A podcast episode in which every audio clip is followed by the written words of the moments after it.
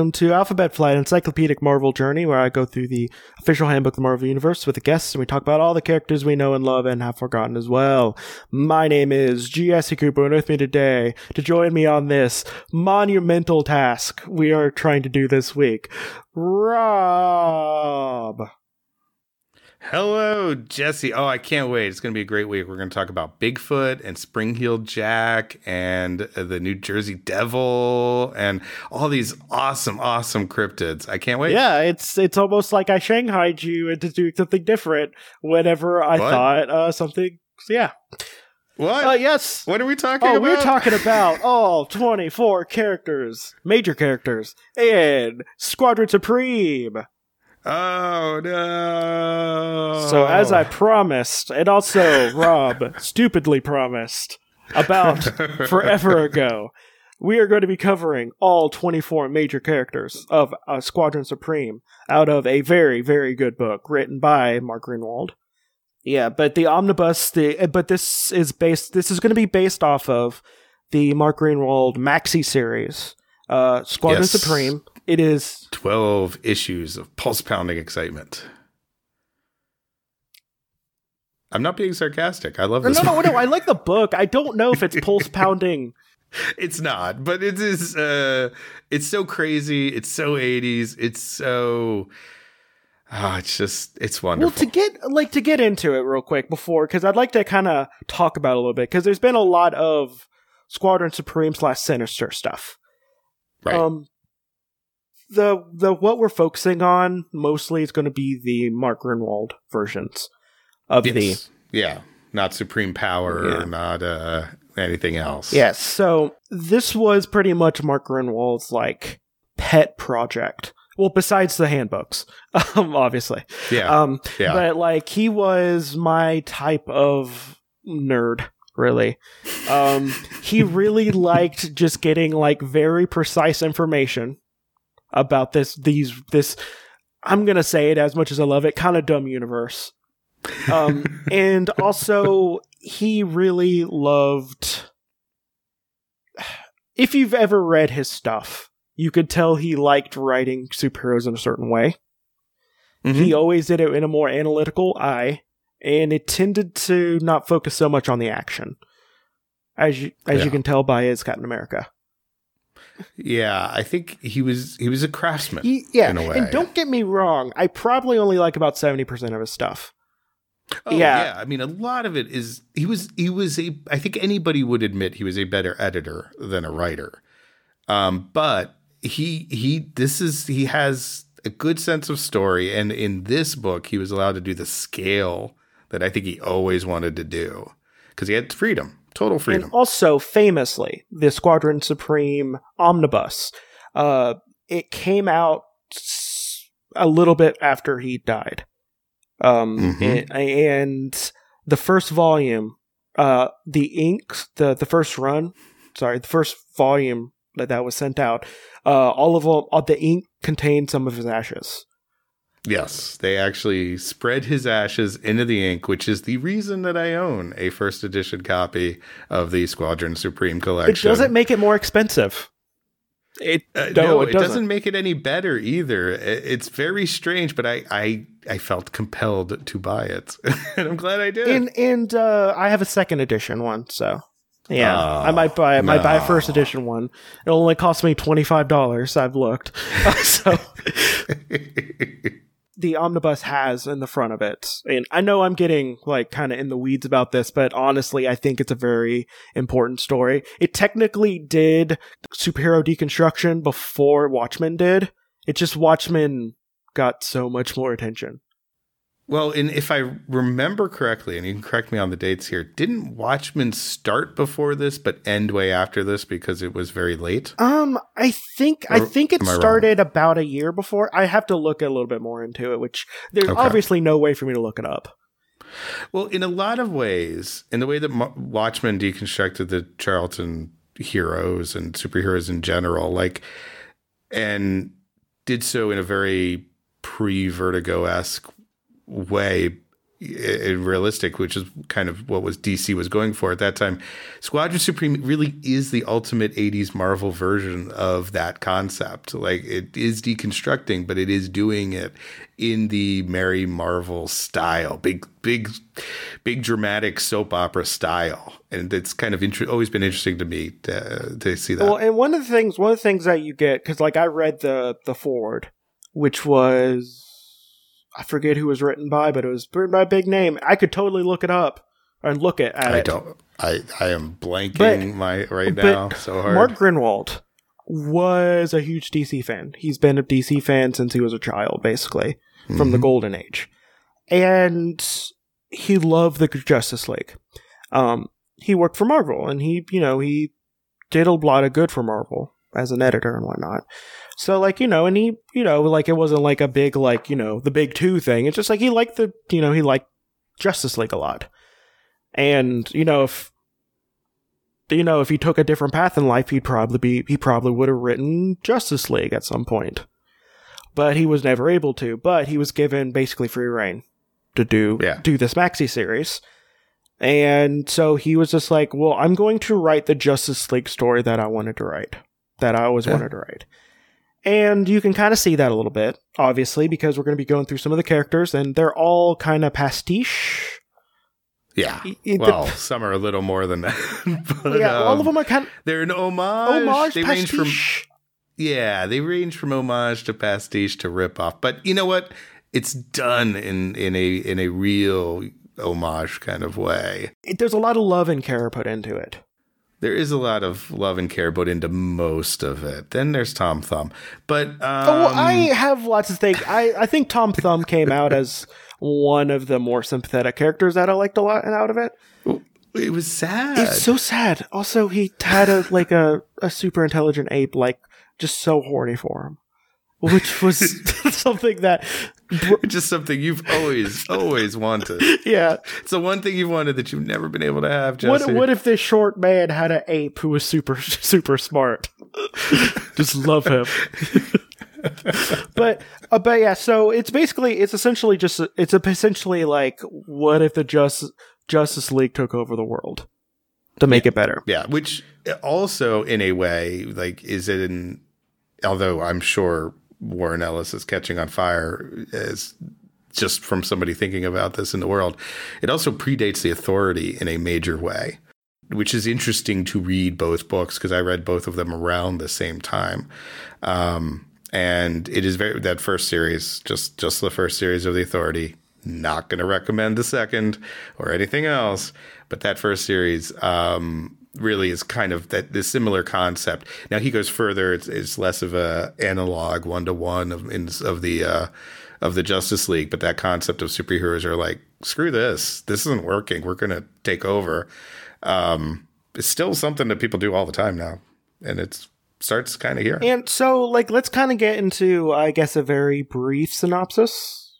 I'm talking very brief. Be my guest, Yeah. because that's I tough. well, I'm gonna get just the broad strokes because because we're gonna be doing a podcast at some point that will probably be covering this in more Maybe. detail. Maybe, maybe, uh, maybe. so, essentially, the first issue, which is, by the way, the second issue that Overmind ever showed up in. No, third third issue. Uh, which is the. Do you remember the Overmind? Hitler? No.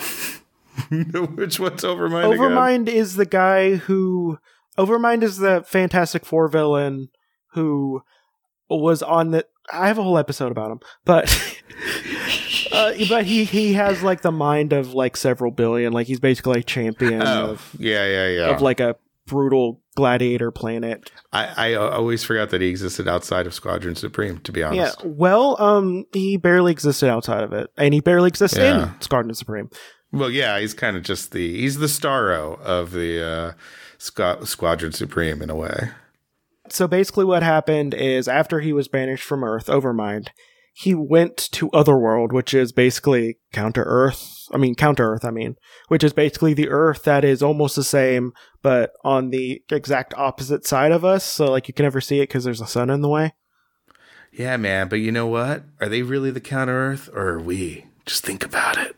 Um, I don't really care too much about it, but uh, but so it has like an America and everything, and Kyle Richmond, not the not the Earth six one six one, the slightly more responsible and less douchey one, um, is president, and Overmind was just like, "Yo, America, you're American, right? Take over the world." So they did, Yeah. and uh, and the whole Squadron Supreme was taken over basically, and uh, eventually they they defeated him, and and this takes place after that. Right. And so basically every like this is in the like the world is in shambles and it's all the Squadron Supreme's fault. Yeah. It's all their fault. But who's going to step up and clean up? Well, the newly r- freed Squadron Supreme. Uh, Mhm. So basically, what happened is they all was just like, you know what, we made this mess. We're going to make it better. We're going to make it better than what it was before. And they all unmask, and then they start on a global. What's the right word? Not an not a takeover. Uh, what's a Eh. benevolent dictatorship? It's a benevolent. Uh, yeah, Benevolent ben- dis- it is dictatorship. It's but it's not a dictatorship. It's like a benevolent oligarch, Oligarchy, yeah.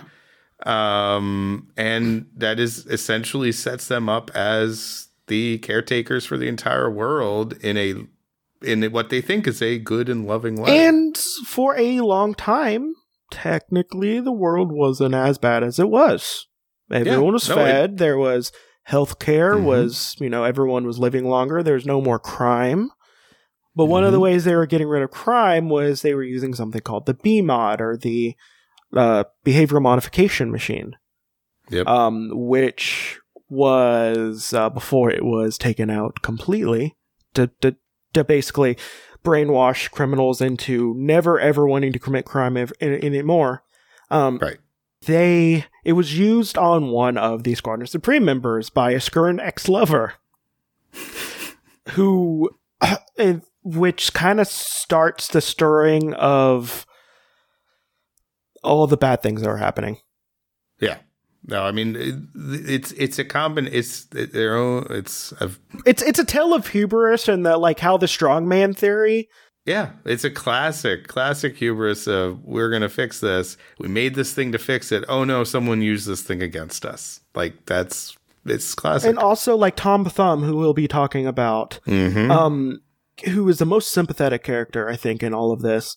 Uh, he gets he gets basically guilted into trying to find the cure for cancer, Mhm. and he can't, and it turns out he's dying of cancer himself.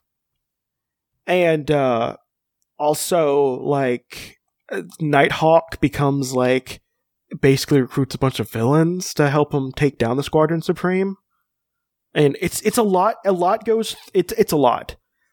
it's it's a lot. I mean, it is a dense, dense story. It, it- but like I would definitely suggest reading it. It's like especially with growing acceptance of like fascism, it takes on a different light. Let's say. it's definitely different talking about this now than talking about this, you know, 10 years ago, 20 years ago, whenever when it came out also. Like it's just this is something that I think is interesting and draw whatever parallels you want people, but it's it's just very interesting and uh, it really shows that concept of there is no such thing as a benevolent dictatorship. There is no such thing as a savior who's going to uh, fix everything and you know make everything better without some kind of huge consequence. Yeah, and like it, it does. Like you know, like these people that we're talking, the people that we're talking about, majority of them are good people, but there's still consequences. Yeah, there's still They're consequences. trying. Like I'm not like, which is why I'm just. But it is still a form of fascism. so No, it is. And Yeah. It's it is benevolent dictatorship with more than one person, but it is they are trying to be nice, but they're they are forcing everything to be nice, and that's that's uh, that's the definition of it. yeah, so like I would definitely read it. It it's definitely a dense read, and I wouldn't say it's like fun. No, it's it's a bunch of bad things happening, but it's a bunch of bad things happening in a very colorful Marvel way. Yes, and like it still feels very Marvel. Uh, So like It's very Marvel. so like definitely read it. I know we've been talking about it for about 15 minutes, but honestly, I feel like this is why it needs a mega mega episodes basically. Yeah, it's this is required reading if you're going to be a true uh, capital N nerd. Like this is this is it. If you're if you've read Watchmen, don't go in thinking this is as good as or the same as it because it's not. It's entirely different. It's a very person with a very different worldview, but uh, it's very different storytelling style, very different art style. Um, but it in what it is, it is it really is good at what it does, and despite the terrible, terrible character names, which we'll get to. Oh yeah, we're gonna be getting to them. So They're this- terrible. so some of them. Oof. so first we're gonna be starting out with Hyperion. Now that's a good name. Hyperion's a good name. Hyperion was a name that I accidentally uh like lifted for a comic thing I was like a comic I was writing. Oh, really? Um, yeah, I accidentally, I think it just subconsciously, it's a good name. oh yeah, but it's a great name. subconscious- This is legitimately this and the the, the Batman analog are uh, the, the legitimately good ones. Yeah. So, um, so Hyperion, um, Now I- I'm going to say Hyperion a lot, so this is where we're going to have to battle to the death. well, well, good thing that we are like in the same room, so you might hear some fight noises. If Jesse suddenly gets a bloody nose, I had nothing to do with it. Nothing. You got that? Got that? Yep. Well, I Hyperion is great because unfortunately in this episode you won't, uh, for the most part, I won't have to guess what they're wearing because I I've read this story, so I know exactly what they're wearing. And uh, Hyperion's got classic uh, red and gold outfit with a really high waisted Superman briefs. Like more like a belt. It's almost like, no, almost like a girder, actually. It's like a, no, it's like a girdle because it's it's high. It's hot. It comes up. It's a, s- it's the opposite of a scoop neck. It's a it's a peak brief. I don't even yeah, and he has like a, he has like it. a little like atom or nuclei on his chest. Mhm. Also, he has my favorite type of cape. Like it's the kind of one that's kind of slung over one shoulder. I I love the one shoulder look. Not enough characters do that. Yeah, it's and uh, this particular one has glasses, which we will talk about. The the uh, yes is uh what is his alter ego um Milton Milton um Mark Milton. Yes. I don't want to get into that storyline right now because Okay. uh, when we say it's a dense book, it's a very dense book. It has like A, B, C, D, F, like storylines that all don't that all get their own like weight. It doesn't seem to be uh doesn't seem to be watered down. Like all the characters seem to have a lot of a lot of weight thrown behind them, even if they don't. This is this is definitely the kind of story that uh, Grin, Gruenwald had in his head for like twenty years because it's so everybody has a backstory, even if it's just barely gotten to. Like everybody has a complete backstory that you know he's like written up somewhere. Except Gruenwald doesn't have the Jack Kirby thing where like it's just like, well, I always thought about this character, so I'm gonna do two versions of him, and both of them are gonna be weird and not that interesting. I'm talking about Fourth World and Eternals. yeah, yeah, it's uh, we're gonna use, but he got paid for it, and that's the important thing. We all we all want to get paid to do the same thing twice. It's the dream. Great person. Need someone to say no. The reason I think the Yeah, reason why Jack and Kirby, uh, Jack and or as I like to say, uh, Jack Lee, Jack and Stan, Jack and Stan, they're they're Fantastic Four. I think the reason why it did so good is because you had Stan Lee kind of tempering back some of the more incomprehensible stuff. Yeah, absolutely. But I mean, you also had Jack Kirby stretching Stan Lee more than he would normally, but it was it was the perfect pairing because of that. They each brought out the best in each other. Yeah. And I mean, Stan Lee obviously has a bigger body of work. He was a writer, so he at one point I think he was writing every Marvel series for a while Oh, also- beginning, pretty much. Also, I think underappreciated the first, like the first run of Hulk. oh yeah, yeah, a yeah. little underappreciated. I'm gonna say. I think The- more people need to call it out as something amazing. But like, it It's a little tough because some of it's so dated. The Rick Jones stuff is super dated. The hipster Rick Jones, beatnik. Rick I can't get into this too much, but Daddy-O Rick Jones. but like, but like it was Jack, it was Jack and and Kurt and sorry, Jack and Stan just being, just I think they're on top form, in in Yeah. the the Hulk the first Hulk series. I agree. I think the first Hulk series is good. I mean, obviously, Fantastic Four, I think, is their their master work. If you're gonna put something on top, but that Hulk stuff is great. It's great. So stuff. like for real, read it. Like it's like the art isn't you know the most amazing because it was still kind of the beginning of Mhm. like finding the Marvel house style. Yeah, and the coloring is is really not great in the Hulk book. Um, I think in the inking too is is I forget who inked him versus who inked him on Fantastic Four, but uh, it's just not as good work. It- it's not peak Kirby, but it's great. It is good storytelling. It does it. Very it's very good storytelling. storytelling, and I think if you want like really good Stan Lee writing, I think Incredible Hulk is a good example. Yeah, and there's and nobody draws a better Hulk jumping like for a mile than than Jack Kirby. Well, Jack Kirby, Jack Kirby's real good at drawing like big detailed feet. Don't know. It's just a Oh, weird. big feet, big hands. He loves big square fingers, big like square for, toes. for whatever reason, that's the thing I've been noticing a lot. Like just look at Oh, he draws feet. He's the opposite of Rob Liefeld. He draws feet everywhere, all the time, even if it's not needed. Like one of the first like one of the first issues of Fanta- not Fantastic Four of uh of X Men. Like you just get like you see the Blob and the Beast, and like the most detailed thing on that cover was their feet. so, but speaking of people who are very detailed and also have feet, Uh, Hyperion. Hyperion. Yes, back back to him. yeah. So, uh, his real name, uh, his real name is unrevealed. I guess he goes by Mark Milton or Marcus Milton. Yeah, I mean, he's that's not his real name, right? Because he's actually he's in Eternal. Am I right on that one? Uh, Isn't he something? How does he? so get- see, there's so many alternate universes, alternate universe. right. So yeah, this is the thing. I've read I've read Supreme Power. I've read like their the second series that came out years later. Like I got to pare this back. I got to start peeling away the onion layers. Here. So- okay, original Hyperion. So, um, yeah, so he, well, the, actually, technically, original Hyperion is part of Squadron Squadron Sinister. Oh, But- okay, right. Squadron. Well, okay. Well, actually- number two, the one we're talking about in what Earth. I'm looking at this, looking this up. Earth seven one two, Squadron Supreme. Counter Earth. yes, Because that was before they did the whole, like, X Men was the one That's who right. brought in the numbering. He's a government agent and former cartoonist. uh, which is a little bit like, uh, um, a little bit like Steve Rogers, Yeah.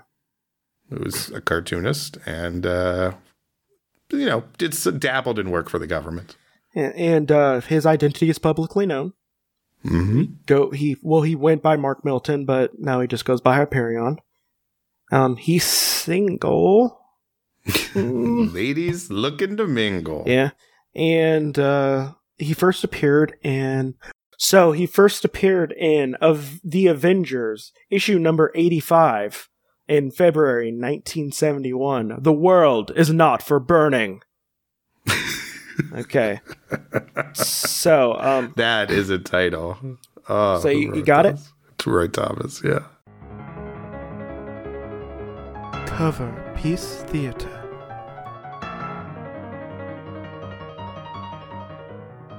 So uh, basically, uh, it is a like the sun is like super like just sunny, like like like it's hard to ex- It's just a really nice day, and people are at the beach. like like no, it's super, It's- super sunny. yeah. Well, it's super sunny by the fact that like the world like the or it has an orange sky and like the sun is like overbearing and like buildings are melting. yeah. There's the, the melting buildings in the background really convey it better than anything else, and there there are people collapsing on the streets from what we can only oh, in the melting fire hydrant, and, which is and, subtle. and a drooping streetlight. How hot would it have to be? How hot could it be that people are still alive and a fire hydrant is melting? Well, Di- not I mean, I don't want to be the one who questions the uh, the the Marvel universe physics, but uh, anyway, okay. So, and it has Vision, Scarlet Witch, and Quicksilver in the midst of this as almost ghost-like figures, The whole world is melting, dissolving into molten lava. and there's nothing we can do to save it. Nothing. And okay, Thank you. So yeah, it's a good I, cover. I like my Quicksilver very uh, hyperbolic. Yeah. If you if you like Quicksilver and you just want to see him just fighting himself, and also with a also has a little pet turtle. He has a pet turtle. He has a pet turtle. Yeah. Um. oh, that's fantastic. Yeah. So, uh, read Quicksilver No Surrender. I don't know this at all. This is made up.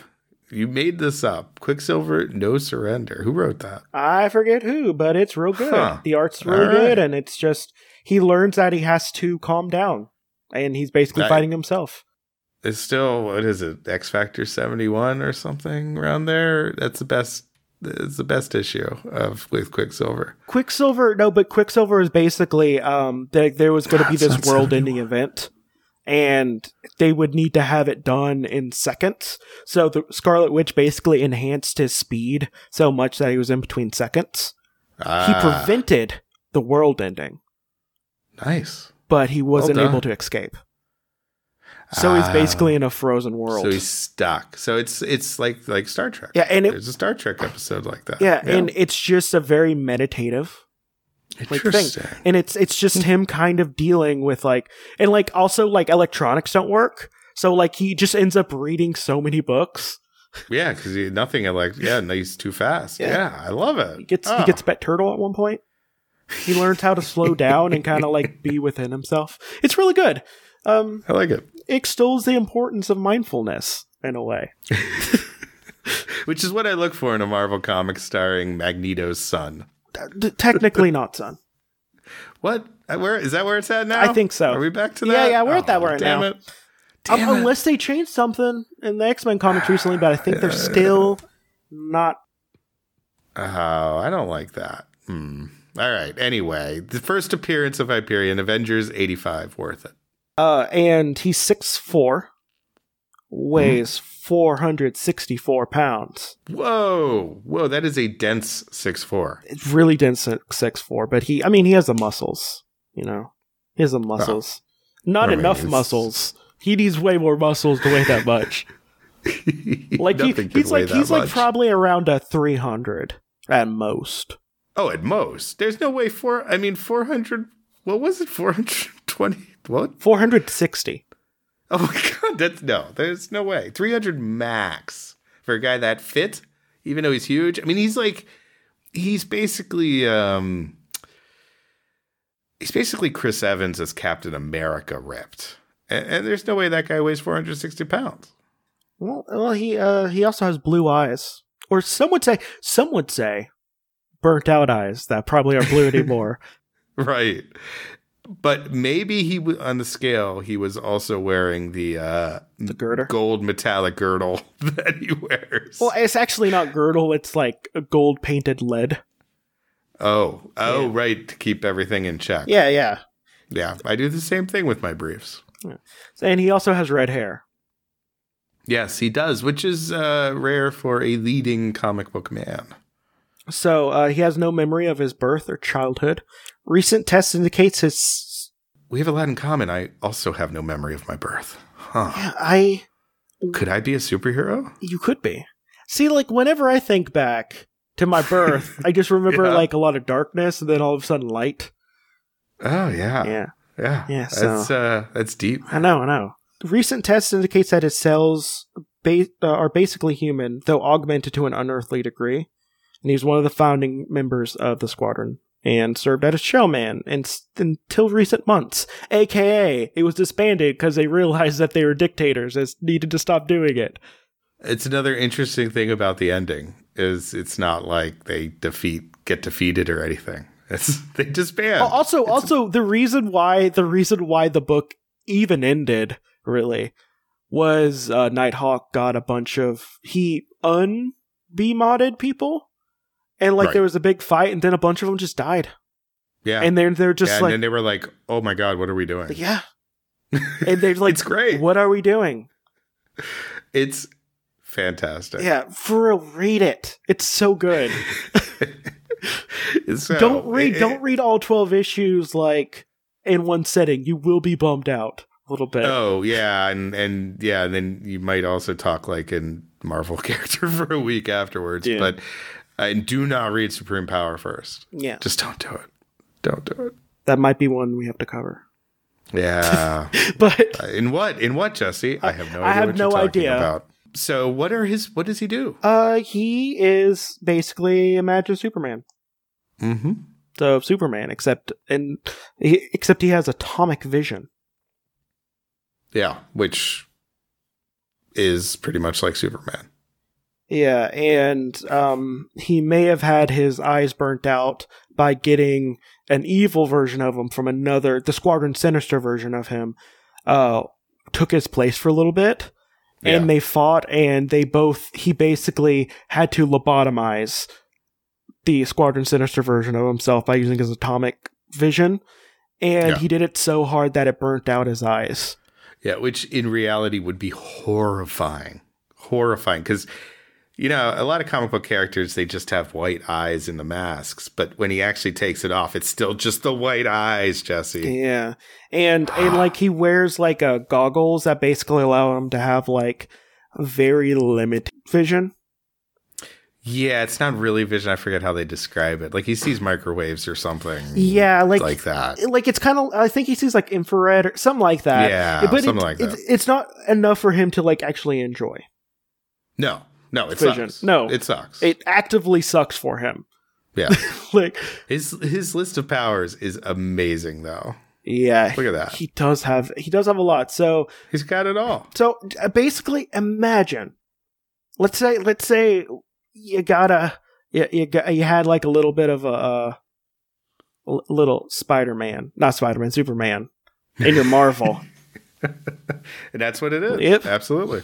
And And it was before every single comic book company had a pastiche of the Avengers or the Justice League. Like this was it. This was cool. This, this- was Superman and Marvel. and this was the first Superman pastiche in Marvel. Hmm.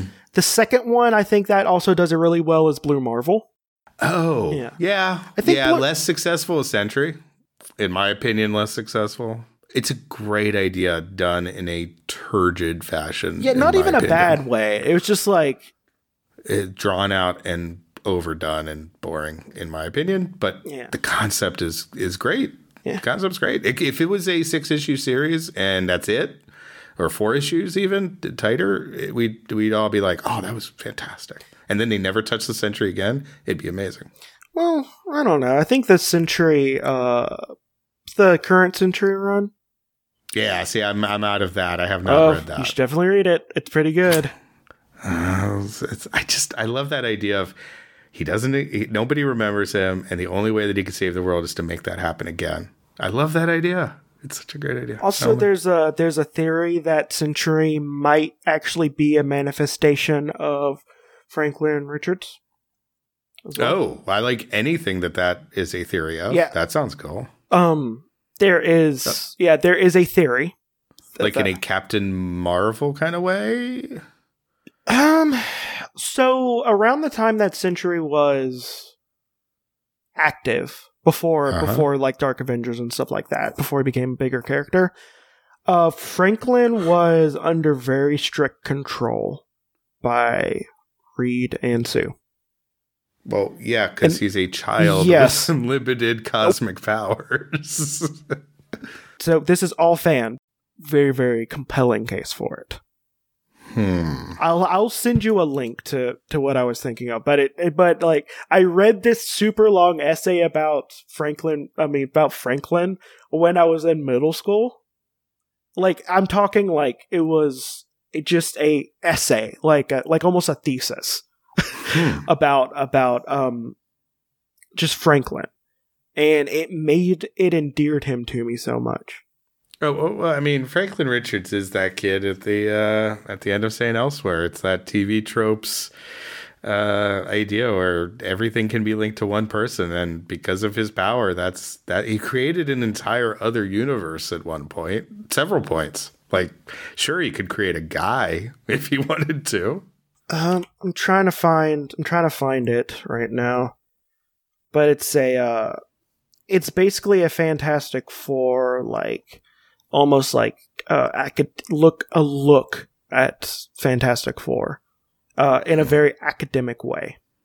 Hmm. And I like it. it was it's on a site called uh well it's zak-site.com and it was fantastic four night like and his whole case is that fantastic four 1961 through 1989 was the american novel basically was like the great american novel and he makes some really good points like you need to like kind of read it Interesting. All right, everybody, go read.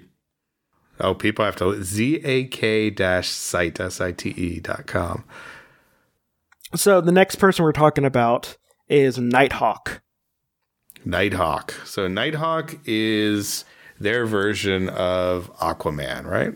Yeah, yeah, of course. Yeah, you know, the dark brooding. I'm sorry, I got sucked into uh, Vietnam and the Fantastic Four by uh, by the, at the Zach site. Oh my god, Dude, no, is it's, it, isn't it like really well written?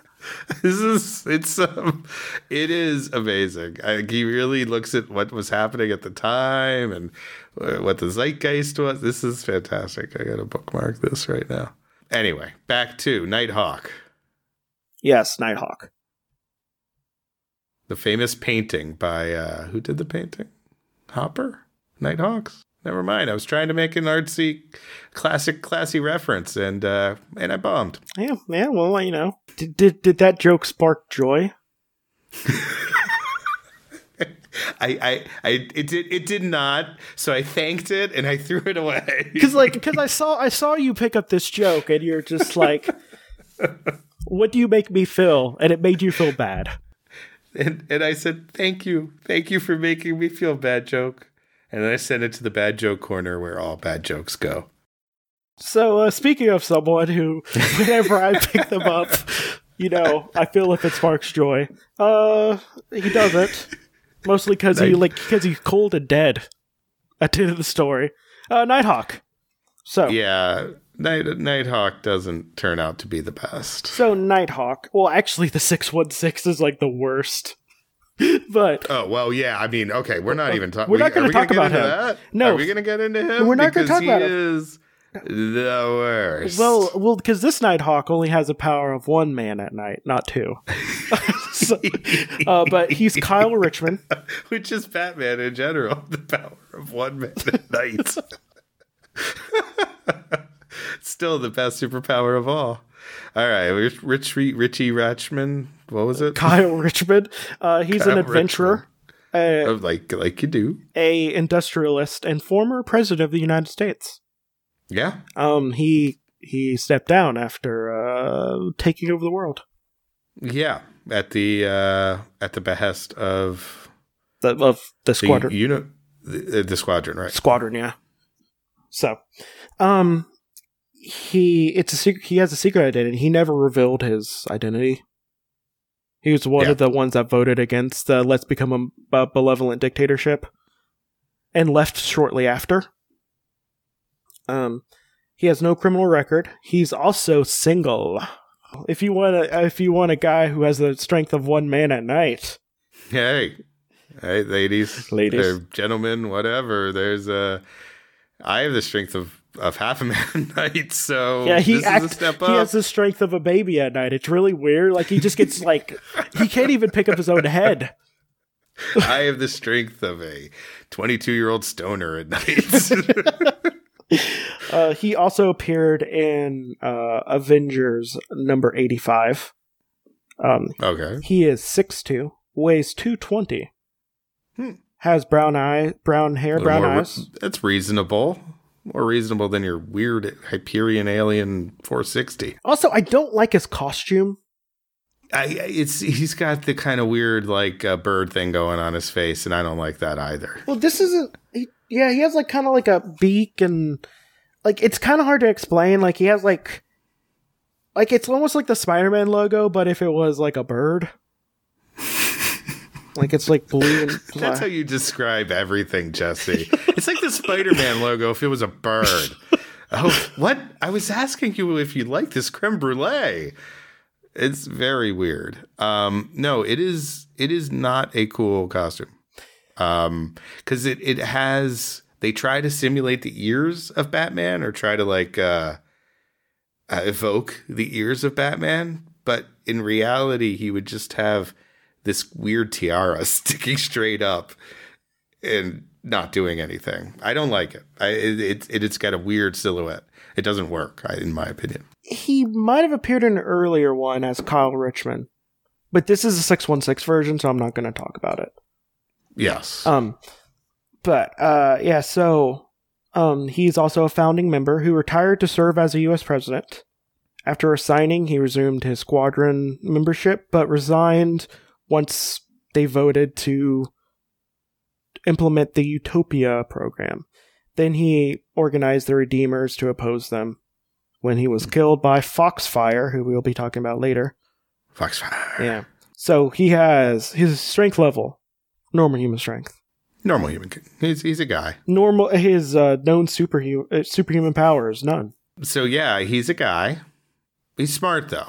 No, That he- is his thing. He's smart and like he's very Batman, like very Batman. oh yeah, he's got gadgets. He he's got uh you know vehicles. He's got he's got the whole Batman thing covered. yeah. like towards the end of the book, like think kind of like Batman and the Outsiders. Mm-hmm. Yeah, because he gets a team. Yeah, he gets like Yep. a team of like kind of bad people, but also you know people who believe in you know justice and stuff. Well, it's kind of like uh, Dark Knight Returns in a way. Yeah, He gets his he gets his army at the end of uh, former mutant crazy gang members. yeah. And then he goes Huh. on to you know a book called Night Nighthawk, the Master Race. Oh boy. Oh, what is Nighthawk the Master Race about, Jesse? No, I'm talking about Dark Knight, the Master Race. Oh, I was like, wait a minute. I I've um anything after the Dark Knight uh returns again or whatever it was called is unknown to me.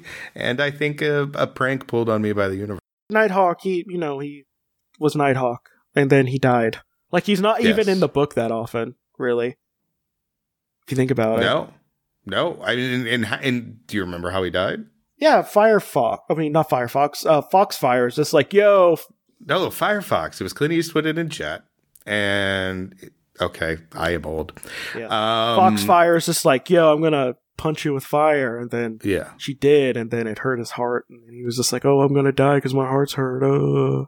Yeah, which is really kind of unnecessary. Can't he just die because his heart was punched really hard instead of, oh, no, no, he had a heart attack because he was punched really hard? Do we have to get that technical? Uh, why not? All right, all right. I'll allow a counselor this time. So, uh, the next person we're talking about is the Whizzer. Oh, the Whizzer. when you gotta go, you gotta go. and he is in a yellow jump, ye- not jumpsuit, just a yellow morph suit, and with white gloves and uh, boots, and just has a W, black W across this. And he's old, which is the best part of the Whizzer. So his real name is Stanley Stewart. Um, he is a government agent, former postman. That's where they recruit their uh, their most dangerous agents. Yeah. If you want to listen to another Whizzer, I just did an episode on Speed Demon, who was Oh yeah, Squadron Squadron Sinister Whizzer. yeah. Then went by Mhm. Speed Demon. And then, of course, you could read uh, later New Mutants and Freedom uh, Freedom Force Whizzer. Yeah. some good Whizzers out there. Yeah, yeah, just, just whiz all over the place. That's how he saves the day. Everyone looks over and says, "What the hell is he doing?" And then he punches them, his not his identity is publicly known. but not taken seriously. Nope. He has no criminal record. He's married. He has a, uh wife and daughter, Madeline and Tina. Aw. Um, he also showed up in eighty Aven- Avengers eighty five. Right. Uh, he's uh, 5'11, weighs 180, and has Well, all that running, Yeah. you know. he has blue eyes and white blonde hair. And uh, Blonde? I've always seen it as it always looks gray to me. well, white blonde is basically Yeah. gray. Yeah, white blonde. Okay, okay. Yeah. Uh, he acquired the capacity of superhumanly rapid movements through the unidentified fog bank. Through an unidentified fog bank. I wonder if that was a reference towards another hero who got powers based off of hard water. Speed Force didn't come around for a while, guys. Yeah, they uh they, it was a stroke of genius to finally say, "Hey guys, why don't we make this not dumb? Let's just make it weird and cool." Also, that's how the original Kid Flash got his powers as well, because he was just like, "Hey, how'd you get your powers, Flash?" And he was just like, "Well, I did this experiment. Oops, it happened again. You're fast now, aren't you?" They should just patent it. They could have made a lot more money selling it on Amazon as a kit. Here you go. Okay, set up this rack of chemicals. Step one, set up rack of chemicals. Step two, wait for lightning. Step three, well, you'll figure it out. If you want to see a brutal for version of it, read Flashpoint, Oh yes, where he loses his powers by going into an alternate dimension, and he- in order to get his powers back, so he can, you know, fix everything. This is Wally, by the way, the Wally West. it's Flash. Wally. Yeah, what he does is he basically straps himself to like a lightning rod surrounded by a bunch of like uh chemicals and just like just just like nearly kills himself. Jesus Like it is it is horrifying in the comic. It's rid- No, it's ridiculous and also very hard to read and look at. interesting. Interesting. Like they did uh they did a uh, animated version of it and made it even worse. Like cuz you could see his skin like kind of peeling off Ah, from like the heat. I like it. Yeah. Hmm. So Well, you know what would happen? What would be great if uh, if your skin was burning off? A Whizzer, Oh yeah, great. Yeah. just a Whizzer nearby, really take the edge off. yeah, he's also a founding member. I love that his or like his origin story is like he was just jogging out one night, just went through went He through, ran a through a fog, fog. and then it was just like, yeah, "Yo, I'm fast." yeah. That's that's uh that's, that was always my dad's excuse for when he came home late. I drove through a fog and it was three hours later. I don't know what you're talking about. So next we have Doctor Spectrum, who is uh, basically Green Lantern, except But- instead of a ring, he has a stone embedded into the back of one of his hands. Yeah, and he covers the whole spectrum. He's not just green. Yeah. so And on. he looks kind of like the totally different. He his like his suit kind of looks like the Google Chrome symbol. Yeah, Like has Yeah. yellow, blue, green, red. it's the Google colors. You're right. He has a cape, and he doesn't It's- wear it's a a- mask because he's part of the Utopian project, which means no masks. Well, he originally did, and he kind of looked more like um, uh, like 3D man or something like that. Um, Showed up in Avengers eighty five. oh, okay, with uh, with uh, Hyperion. All right. He has no criminal record. He is also single. Ladies, Who wants to date a uh, former dictator of the world? Come on. or did he just lose his powers? He no, lost. I he lost Oh part of no, his powers. he could only don't do think he like lost the whole thing. grayscale, basically. Yeah. Yeah, yeah, he lost his colors. Like he could, yeah, but um, he didn't lose them completely, and he went back to. I don't know what kind of normal life he could have, but he went it back to that after relinquishing power. So power. no known relatives. He's part of the Squadron Supreme. No, Also, also showed up. no one could Also be showed up in eighty five. Avengers eighty five, and um, he is six foot tall, weighs one ninety, has brown eyes and black hair, and uh, while he was an astronaut, he encountered an alien Skrull, who also his name is Skrull, who gave him a crystal. No, oh, not a scroll. An alien named Skrull. who gave him a you know crystal that granted him great powers. He called himself Doctor Spectrum and became a founding member of the squadron while fighting Black Archer. His prism was shattered, and now the power is in his body himself. So basically, like all the fragments, like embedded himself, but he lost his light. No, but uh, he, but yeah, Doctor Spectrum's power is uh, he can he He's colorful. He knows He how to can coordinate fly. clothes. he can shoot energy. Oh, sure. Wait, uh, you know, I see his divine powers. What does that mean? Was was the alien Skrull maybe Jesus? I don't know. I'm pretty sure Comic Vine just doesn't. I'm pretty sure Jesus about. was in hell with Howard the Duck and God at this time. That's right. and I'm pretty That's sure right. I'm pretty sure they're drinking at Job's bar. Okay. okay. Oh, ooh. Deep cut. listen to Deep my cut. Jesus and Marvel episode, which is my Christmas episode. That's right. That was everyone should. Yeah, also he was like best friends with like Nuke and who I'll be talking about later. Um he was and um he kind of also killed Nuke. That's the thing. So Yeah. he killed his best friend. That and Nighthawk and they all kind of happened at the same time, and everyone realized what the Well, hell. no, they I were think that was earlier actually. Yeah, no, him killing Was Nuke was earlier because Nuke was kind of uh going berserk. Because like his parents died of uh died of cancer and he wanted to just destroy everything because of it. Uh, I've, I'm I'm forgetting the end. I'm inflating Nuke and and Yes. uh, Mink, even though they're very different. Because I remember it's the shoot. It's when he tries to shoot Mink when he realizes Yes. he's gone too far. Not when he kills his best friend. So, then the next person we're talking about is Skrull. Skrull. He, he- I'm gonna actually, you know what? He's shapeshifter, so I'm gonna say them because they can be whatever they want. Their name is unknown. Uh, occupation is former pla- space explorer. Uh, space explorer slash adventurer. he was a Ex- like plate. technically technically could could be, be, a but, plate if you uh, wanted to. But no, but yeah, he's homeless. Also, uh, oh, yeah, he's double homeless because so. the because the word because explorer slash adventurer just means you don't have a job. True, especially in the Marvel universe. His his legal status is a legal alien. Ma- Li- like Yeah, literally, also, though, also he's called Skrull, alien. which is basically like whenever you call someone from the Asian continent Asian, like they like there isn't like you know, Right. more than one place, or when you call Africa a country. So Right. it's just like you're a Skrull. It's like no, my name is shh. You're a Skrull. You're the only You're one Skrull. around. You're a It's Skrull. okay. yeah, no one's gonna know.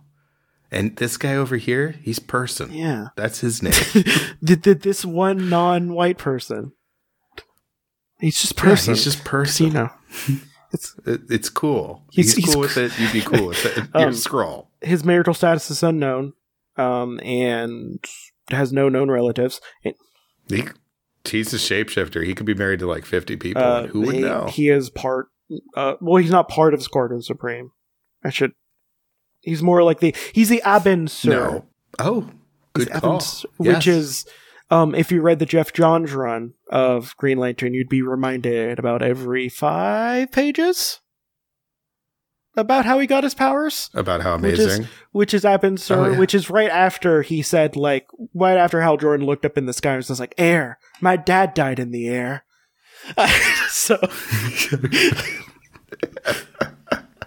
God, they took that for the movie too, because I guess Geoff Johns helped write that movie. Oh, I don't get me wrong, like, Geoff Johns was the reason why I started liking DC a lot. well, no, and and I like some of his work, but he has a lot of daddy issues in his work, and I'm not going to say he does because I don't know, and that's not fair for me to say that.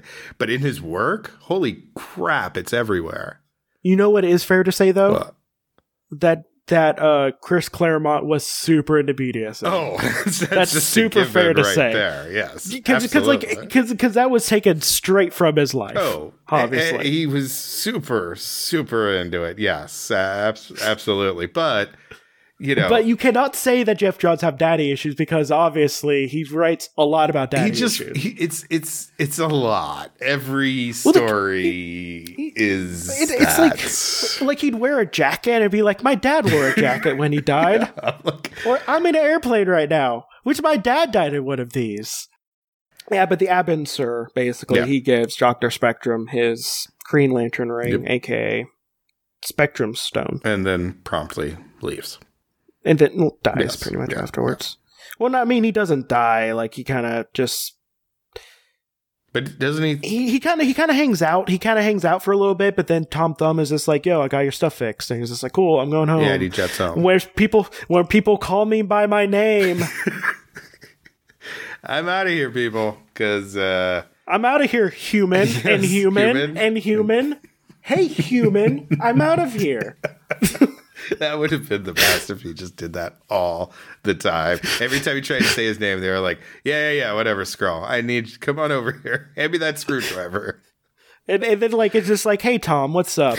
And then and then like Doctor Spectrum comes by, and it's like, hey human. It's it's. And, and I know we're gonna get to it, but it is very unfair that he just gets called Skrull when there's a guy named Tom Thumb on the group, and and he's like, wait, that guy gets to call himself Tom Thumb, and I don't get to change my name from Skrull. And like Tom Thumb doesn't even change from his real name that much. No, yeah. What is it? What is his real name? Like Tom? Well, we'll get to that. That was going to be the last one for today. okay, okay. That's going to be the last to one for today. So anyway, Skrull gives him the gives him the prism, yep. gets his And then, powers, uh, he's good to go. Yeah, like you know, he makes friends with Tom Thumb, like a lot of people do, and then He's the heart of the group. he's the heart of the group. He's also the only one I think is like kind of against what they're doing, but like he also realizes that he was part of the problem. Well, Night. Yeah, I mean Nighthawk does too. I mean, Oh, Nighthawk, but like give him I, some credit. uh, I'll give him like five credits. Seven quadlus on the Nighthawk. so next person we're talking about is Princess. Oh, sorry, Power Princess. I'm not talking about Molly Hayes. Power Princess Not Powerful. Princess Power, right? Power Princess. But yeah, we're talking about Power Princess, and we're not talking about Bruiser, who is also Molly Hayes, really? who is amazing. Oh well, yeah. Amazing. Well, she wants to call herself Bruiser, but everyone calls no, everyone calls her Bruiser, but uh, but she wants to be called uh, Princess Power, Oh, okay. powerful. I like it. Um, I let Molly, But, Molly um, Hayes do whatever she wants because uh, Molly Hayes awesome. is the best, and um, I'm still mad at the one X Men mini event who brought her back after ten years of her just not being around and gave her one line, Oh, that's then cool. killed her off. Oh no, off no, panel. That's not. That's that's gone now, though, right? Retconned. No, I mean, it still happened. Well, okay, so she was a future version of her that was evil, like half of the X Men stories. yeah. Um, and uh, she had a robot arm, which also I wouldn't know about. But guess what? Who didn't talk? And like, f- God, I, I'm still angry at that. I can tell. I can I'm tell. angry. I'm even more angry because like they because like her and uh well it's Molly Herman Hernandez in um the Runaway Show who but she's also amazing. I'm just like I hate you whoever wrote that comic. Oh yeah, I have not watched the show still. I need to. I know I have Hulu and everything. I need to. I just haven't yet. How is she's not a kid though, right? In She's not a kid in that okay, book. right. They're in the show. They make her. Uh, No, no, no. She's a kid in the show. oh, is she? Like, okay, she's- I wasn't sure. She's she's probably like she's not like eleven. She's well, no, actually no. I think she's like eleven or twelve. No, she's a little bit younger. And also, instead of having like mutant parents, she's uh, was raised by uh, Gert's parents, since she's kind of like Gert's sister.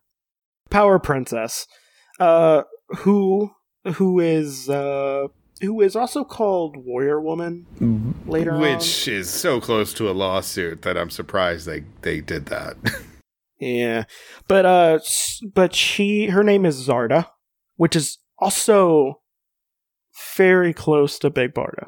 it's also close to Zardoz, and she's similarly dressed to him. Um, in a one piece, uh, very showy outfit. A lot of leg going on, and a lot of shoulder. Yeah, a lot of leg, a lot of shoulder. She has an invisible shield. Yeah, I mean, she is out of all of them almost the closest to the DC analog. Like if you Yeah. said that well, that was a picture, I'm looking at Comic Vine, and, and if someone told me that was a picture from a from a Wonder Woman mini, I'd be like, oh okay, she's got a different costume, all right. But like, Yeah. it's exactly Wonder Woman. It's yeah. So she can basically make a shield. Yeah, which is a good living. Yeah, but uh, so she's a government agent, Mhm.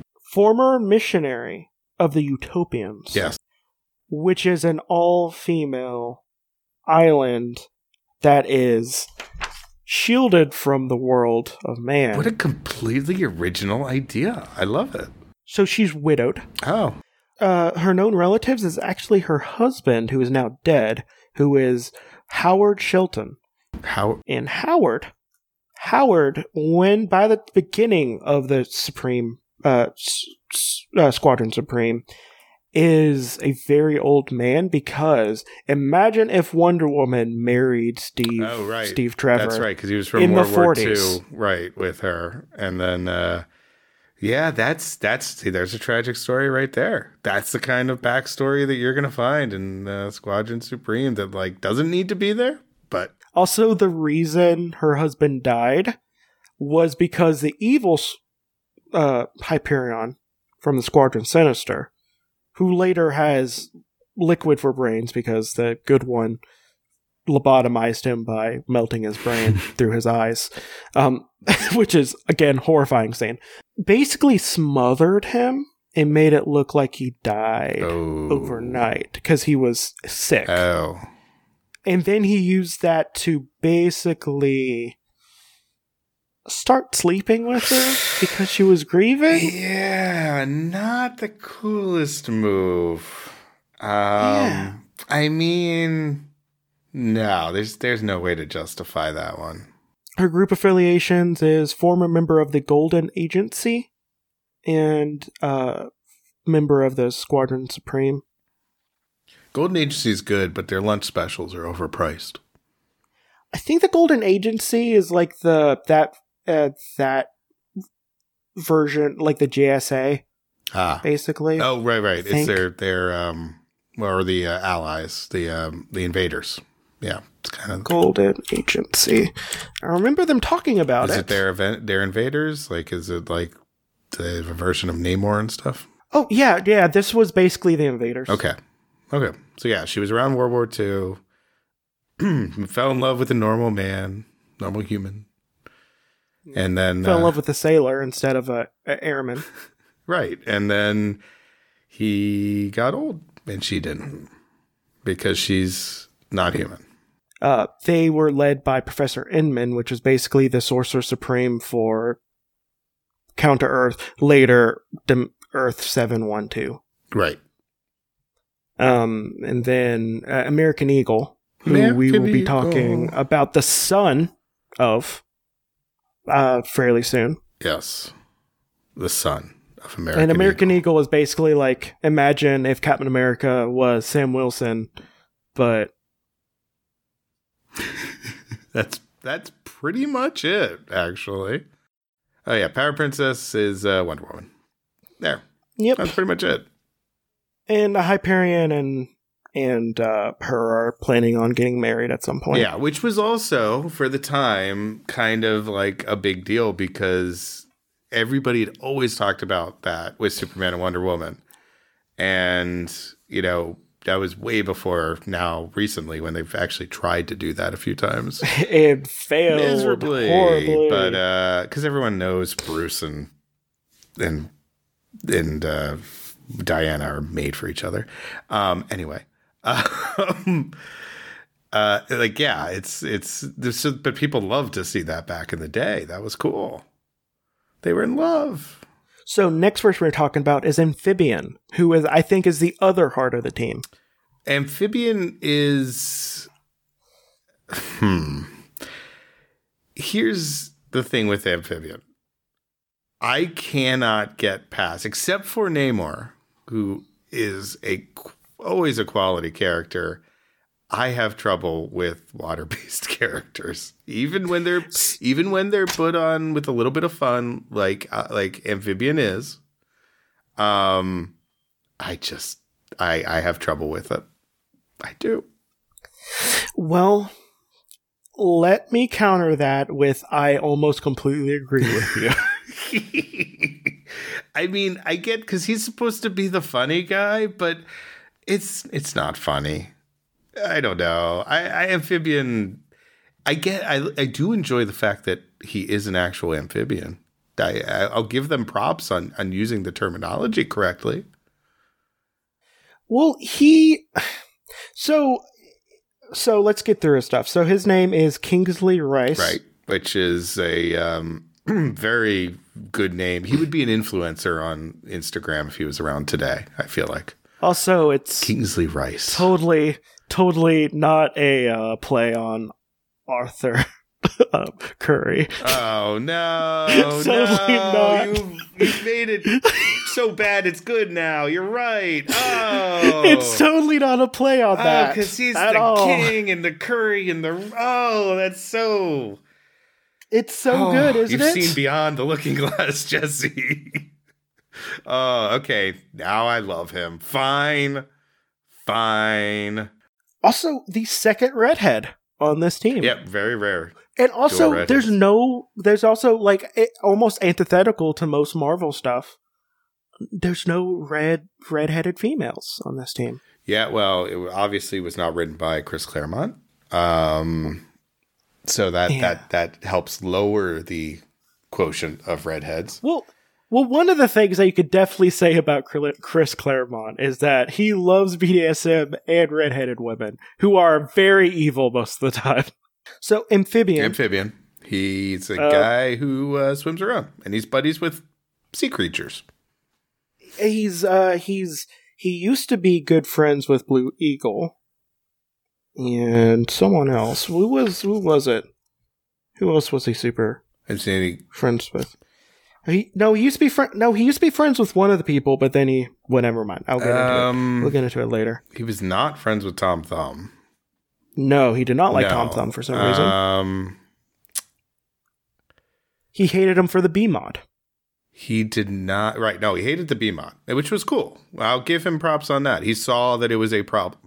Like we should not be controlling people's minds, even if they are evil. That's that's a line they should not cross. So I get that. He didn't get along with Nighthawk particularly. Yeah, who did he get along with? He got along with someone. Power, Power Princess. Never mind. Power Princess. I forget They- who- Power Princess. like- yeah. Yeah, it was one of them. Like I think it might have been Power Princess, but he was friends with someone, and then like, which is one of the reasons why he kind of stayed because there's this like I know you guys are good people, but this is kind of messed up. But um, so he's a government agent, former oce- oceanographer. Which is convenient because isn't he a mutant? He yeah, he's a So, he, so he's an oceanographer, but he didn't get his powers by like being electrocuted on the ocean or something. no, no, he just he just was just like, hey, I don't want to be a superhero, so like I'm going to become a Again, oceanographer, and then to go back to Havoc, I believe he was studying to be a geologist. Uh, and he he'll never get his degree. no, but somehow Iceman had the time to become a CPA. yeah, I, don't, I, don't, I mean, of the course. advanced degrees of Marvel characters just don't make much sense. Doctor Doom makes sense. He put in the time. He worked the his PhD program, but uh, he worked his PhD program and came away with the very correct thought: Reed Richards is a dick, and I hate him. that, I believe that was what his thesis was titled. Um, yeah, his his his doctor was about this is why Reed Richards is such a dick, and everyone was just like immediately just like say no more. Yeah, and then they all raised their hand and said, "Why are you wearing that mask?" He well, he's a former member of the Squadron Sure. Supreme. He left after a while because they moved. Uh, I think he left after they moved their base away from the coast, and the only concession they gave to him. No, the only concession they gave to him is they gave him a man-made like pond, and he was just like, "I need more than this." And also, you guys are being dicks. it's like, "Thanks for the pool, but uh, I kind of need a whole ocean, guys." like, I need a lot more than this. I hope you understand. You moved in the middle of a desert. Right. Why did you do Because that? he get it felt it, it feels like you guys are targeting me. he actually gets stronger the more he's in the water and the deeper he is. So they move him out as far away from the water as possible. This is called dick move. He obviously like hit on princess power at some point. Also, the great thing about it is they almost never call him amphibian; they call him Fib the entire time, which also endeared me, it like endeared me to him as well. But it's still it's the sad he's the sad like sidekick character. Also, also he's like so sweet in the book as well. Well, 'cause he doesn't deserve what happened to He's him. He's like kind of early Nightcrawler esque, you know. He's he's Yeah. not he's happy. He's a little goofy, um, and then something bad happens to him, and everyone treats him like a dick for no reason. he was born a mutant. He can live underwater at ocean depths. He was a founding Squadron Supreme member, but resigned in protest against the BMOD program. Mhm. Smart move. Yeah. And uh, he can lift about 10 tons on land, but he is way stronger underwater. And also, uh, he can, like, think Namor. I, I like how the ten tons. He can only lift ten tons on land, guys. That's all. I mean, Only. he's practically worthless. I- but underwater, he only- can lift like a billion. So I can only lift a semi truck and toss it very easily. That's all, Calm guys. down. Feel bad for me. I mean, that's it. That's all I can do. What do you want from me? I can't fly around the planet and make it go backwards. So then the uh, last one we're trying to talk about, the person we mentioned a lot, Tom Thumb. The Tom Thumb. Now I know a lot of you are listening to this wearing Tom Thumb T-shirts and looking at your Funko Tom Thumb uh, characters on your wall. Oh. I would get one. I would get one immediately. I'm not joking. I mean, I would, I would- too for the for the amazingness of it, but uh, yeah, Tom Thumb, not a known character, and okay, I I now know his name. Um, Tom. It's Thomas Thompson. and he was born a dwarf, and so his nickname. and we're gonna get into a little bit more uh, once we get through some of it, of his deets. Yeah, So, um, Yeah. so his so he's a uh, scientist and adventurer and government Yep, agent. super smart dude. Super smart dude. Yeah, he's single. But I know one person we're talking about who would want to reverse that, as soon as that- possible. we're gonna get to that. That's right. Who also I realize is also a pun name, and I didn't realize it until I uh, said it out loud. Oh, So he also appeared in Avengers 85. Oh, by the way, I did not tell you when Amphibian showed up. was it Avengers up. eighty five? Nope. He was a latecomer. He was a latecomer. He actually showed up in The Incredible Hulk issue 115 in May 1969. Ooh, Lo, the leader lives. wow. All right, go go him. That's that's pretty. That's I like that. A little earlier.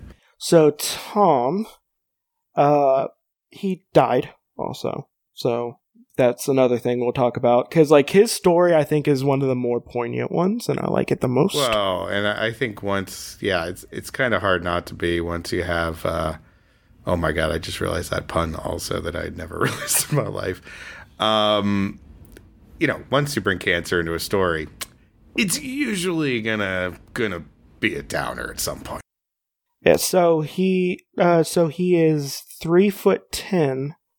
It has blue eyes, has gray hair, and weighs one. And And an he- awesome beard. He's got a, a very long chin beard going on. In in his costume, so like like amphibian, just think like kind of Aquaman, except instead of green, blue. Yeah, you Aquaman, know, but blue. with like Namor's um penchant for showing leg.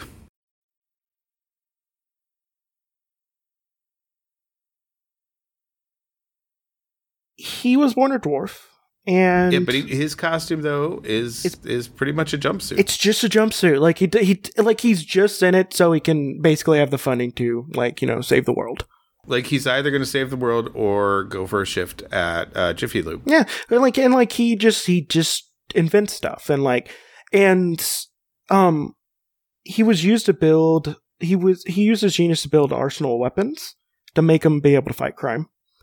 And he was nicknamed Tom Thumb. He became the second recruit uh, that the squadron made. So he wasn't a founding member, but he, they picked him up pretty quickly. And uh, he was the architect. He was the principal architect of the technology for the Utopian Utopia program, and invented the BMod, uh, the behavior modification machine. uh, pacifier pistols, and the hypernocula. And the hypernocula was basically like the breaking point for like the general populace of Earth, where instead of like because like they solved everything else, there was almost no crime, disease was pretty much eradicated, and uh and like they pretty much did everything, and they decided like why don't we stop death itself? Yep. and it's basically what they would do is they would they would basically preserve the you know the nearly dying or the dead to find a way to bring them back or you know cure them of whatever deadly disease they have that can be cured noble intentions. yep Not a good idea. yeah and that was pretty much one of the breaking points Yeah, I mean, it, between the B mod and that, it was Tom was too dangerous for his own good, too smart. well um yeah so tom thumb is Mhm. he's really really smart Yep, he's a nice guy, but good intentions, but doesn't go well. so let's get to his story real yeah, quick because this is a good one. So, f- one of the first things he did in the book is he created the B mod, or the behavior modification machine. Mhm. Um, and he very stupidly uh, decided to let the Hawkeye equivalent, um, Golden Archer, or I guess, what is Green the Green Arrow, but Hawkeye, but rich. yeah, yeah. I mean, that's it, pretty much. Yeah. But uh, so basically, Golden Archer or Black Archer, as will be known later, he uses it on his former girlfriend, on and off again girlfriend, who was flirting with the Blue Eagle. Who we'll be talking about both of those later. Um, and then, and that's when he started noticing things were going wrong. so like, uh, that's when he noticed it. that's when Tom Thumb was noticing anyway. Yeah. Uh, and so he, so he put like controls on it so it can't be used against any founding member. After that, Yeah. he also Yeah, doesn't which- tell anyone about it, which is also kind of a dick move. No, it's dumb. It's short sighted. It's short sighted. I mean, he wanted to he tell wanted to protect their both of them, but Yeah. Um, well, is that's his weakness overall? Is he wants to protect? he wants to protect everyone. And also, uh, also like the entire time he's never told anyone he has brain cancer, and he he's very limited time. Well, it's the whole thing. You know, he wants to protect Nuke, his buddy, It- and his friends, because he Nuke. It turns out is uh. Well, we're not talking about Nuke. We're talking about this before Nuke, which Well, is a little Nuke- backwards. well, well, but uh, we'll talk about Nuke a little bit more, and we're not talking about the Captain America villain Nuke. We're talking No. about, um, but No. basically imagine like radio. He's a radioactive person, basically. yeah, if you had Captain Atom, no, Captain. Um, who's the guy? Um, Captain Atom, right? Not the Atom, but Captain Atom. I That's a don't different guy, know off the top of my head. Like it would, it would have to be like a Silver Age or Golden Age character.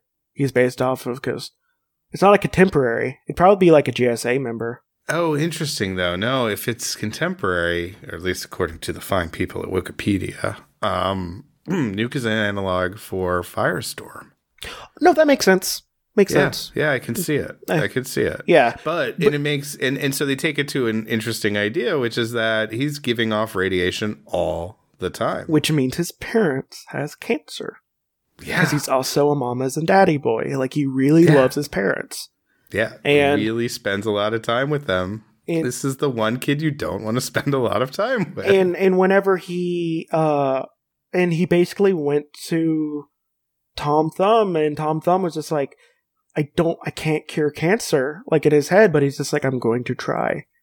yeah, Like he because even that's what Tom Thumb to does. he even goes to the point of going to their biggest enemy, which is the Scarlet Centurion, which is uh, a Kang.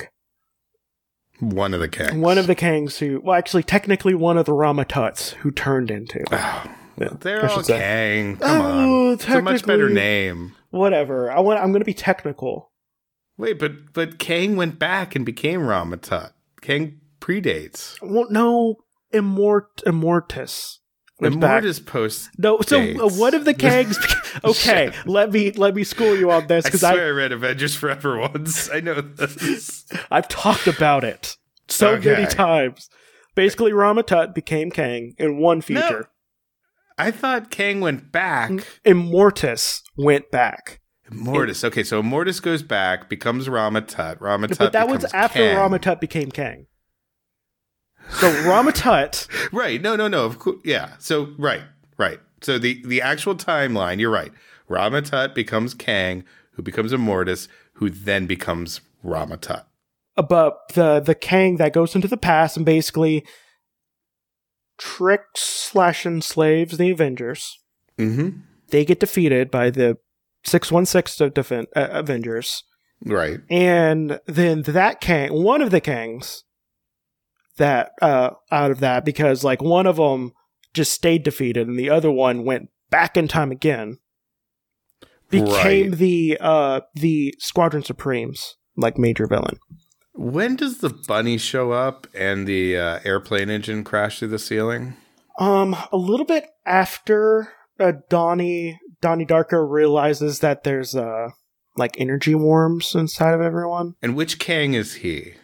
Uh I think it's the Kang that realized that life really sucks and everyone sucks. Emo Kang. Emo Kang. he wasn't in it for power. He just wanted to be miserable. You know, Iron it's it's Iron Lad, but instead of being uh, it's Iron Lad, eh, but instead of coming back as like you know late teens, it was early teens. Giving it away for free. Uh, Tom Thumb uses a uh, time machine that he built Bad idea after bad go idea. into the 23rd century to like he literally begs the Scarlet Centurion, "We know you don't have cancer here. Can you please give me the cure?" And uh he gives it to him, but is laughing at him the entire time af- Mhm. after he leaves. And it turns out that the cure for cancer is only that at his time is only made for people with that type of DNA because people evolved yeah. further. They're not the same. Uh, the people who can take this are the different in the 23rd century than people now. Yeah, and uh he shortly like fairly shortly afterwards like he he know he's like trying to find a way not to die, which is why he makes the uh hypernaculum Right. Because he, he, He is dying. Also, actively. figures he also has cancer from hanging out with Nuke all the time. Yeah, he has brain As it cancer. turns out. Like he's Yeah. actively dying, so he's trying to figure a way to not die so he can cure cancer Mhm. for it. And then like Nuke, his parents die, and like he goes on a rampage and tries. He almost kills Tom at one point, like basically. And that's when uh, Doctor Spectrum basically had to put him in an energy bubble and suffocate him. By the way, this is like issue five of the 12 issues. There's so much that happens here. Yeah. And so like book. and you know and then like you know he goes on for a little bit more but like but like it's just like he's just dying slowly through the entire time And can we talk about who his only two friends are, really? yeah Through all this? yeah like, There's he there's a robot that he built. Yep. Called Ada. yep and who And his other one true love. it's a love Jesse? triangle it's a really weird love triangle it's a very weird love triangle between the talking and living computer. Yep. The the dwarf with cancer. And um a uh super intelligent ape with tank tank treads for legs called apex or which I never realized was Oh, a oh pun. no. Same, same. I was just like, Apex. Okay. They're just like, Yeah. oh, Apex. Yeah, it's like you know, Ape X, Mutant X, whatever. But yeah, Apex. hmm Yep. But she is uh, not only is she a super intelligent. What what what species is she? Is she an orangutan? Orangutan. Okay, orangutan. Not only is she a super intelligent orangutan, she's also and who has tank treads uh, instead of legs because uh, she can't walk for a reason that I don't remember. Um, she's wearing a dress. Yeah. she wears a green dress. Yeah, to cover Her breasts, her breasts, which she which has. because She's an orangutan with breasts in a dress and tank treads. It's pretty amazing. You're not going to see it in your next Marvel movie. is what I'm trying to get at here because It's because Kevin Feige is uh, is a coward. it even makes like Rocket Raccoon has become a loved char- beloved character somehow, and which is awesome. But like, it's kind of insane that that's happened. Yeah, that's not going to happen to the orangutan in a dress and tank tread legs. so, um, when I said Poor these are going to be mega episodes, uh, I wasn't lying. Jesse was not kidding. So, um, hopefully I can get this edited down, but I probably won't. Mega episodes. These are king size editions. That's right. Torture yourself with more entertainment. Yeah, supersize it, people. This is uh this is uh Big Bang, and we're not done yet. No. There's more Squadron Supreme to come. Yeah. That's either a warning or an enticement. I don't know which, to be well, honest. let's just say the further we get along, the more crazy the characters get. yeah, and we've already got a character whose best friend is an ape in a dress with tank tread legs. So Who's imagine super where we're for get. him. Oh yeah, by the way, did horny. we mention she wants it and she wants it back? She wants it. I don't know how she's going to get it. She literally has trank treads. Yeah, it's she is she is and is not of the same species, but she's hyper intelligent, of course. But it's just not going to work out between the cancer and the tank treads. Yeah. Why does she have the dress, Jesse? There are just a lot of questions, but We'll talk we've got about even more about her questions. later. We're Next have even more questions coming up because we we're going to talk about her. We're going to talk about everybody. We're going to get deep on this. Yeah. twenty four characters total. We said. 20, that's why this is the Squadron Supreme Mega e- Week. It's just so many characters. So much bang for your buck. Yeah, you get more Whizzer per ounce than any other podcast out there. Yeah. Trust me, I've, I've done the math. Yeah, and we're gonna do a deep dive in all these characters. We're gonna do it. We're gonna do a whizzing deep dive, which is if you don't look that up on Urban Dictionary, I mean, do look it up on the internet though. It's pretty Please do. entertaining. please But- do. Safe search off. Trust me. Trust me. So, um, do we want to even do plugs? Uh, listen to my podcast, Interrupted Tales. That's it. Just look it up, listen to it, do it, You know what? and listen to Jesse's because they're all great. yeah, no, listen to them, especially the one that's like scoot boot doot loot loot doot. June Moon Spoon Croon. Come on, it rolls right off the tongue. a, a rootin' tootin' spootin' dootin'. you find me the story called that, now I am reading that. Um, yeah, we read stories and make jokes. Um, and listen to uh, Creepy Critters. which was supposed to be recorded tonight, but I was dumb and forgot about how time works. And I had done so much research on the Jersey Devil. Wait, we weren't even going to talk about no, that. But um, no, we're, no, we're going to be talking about Beast with weird backs.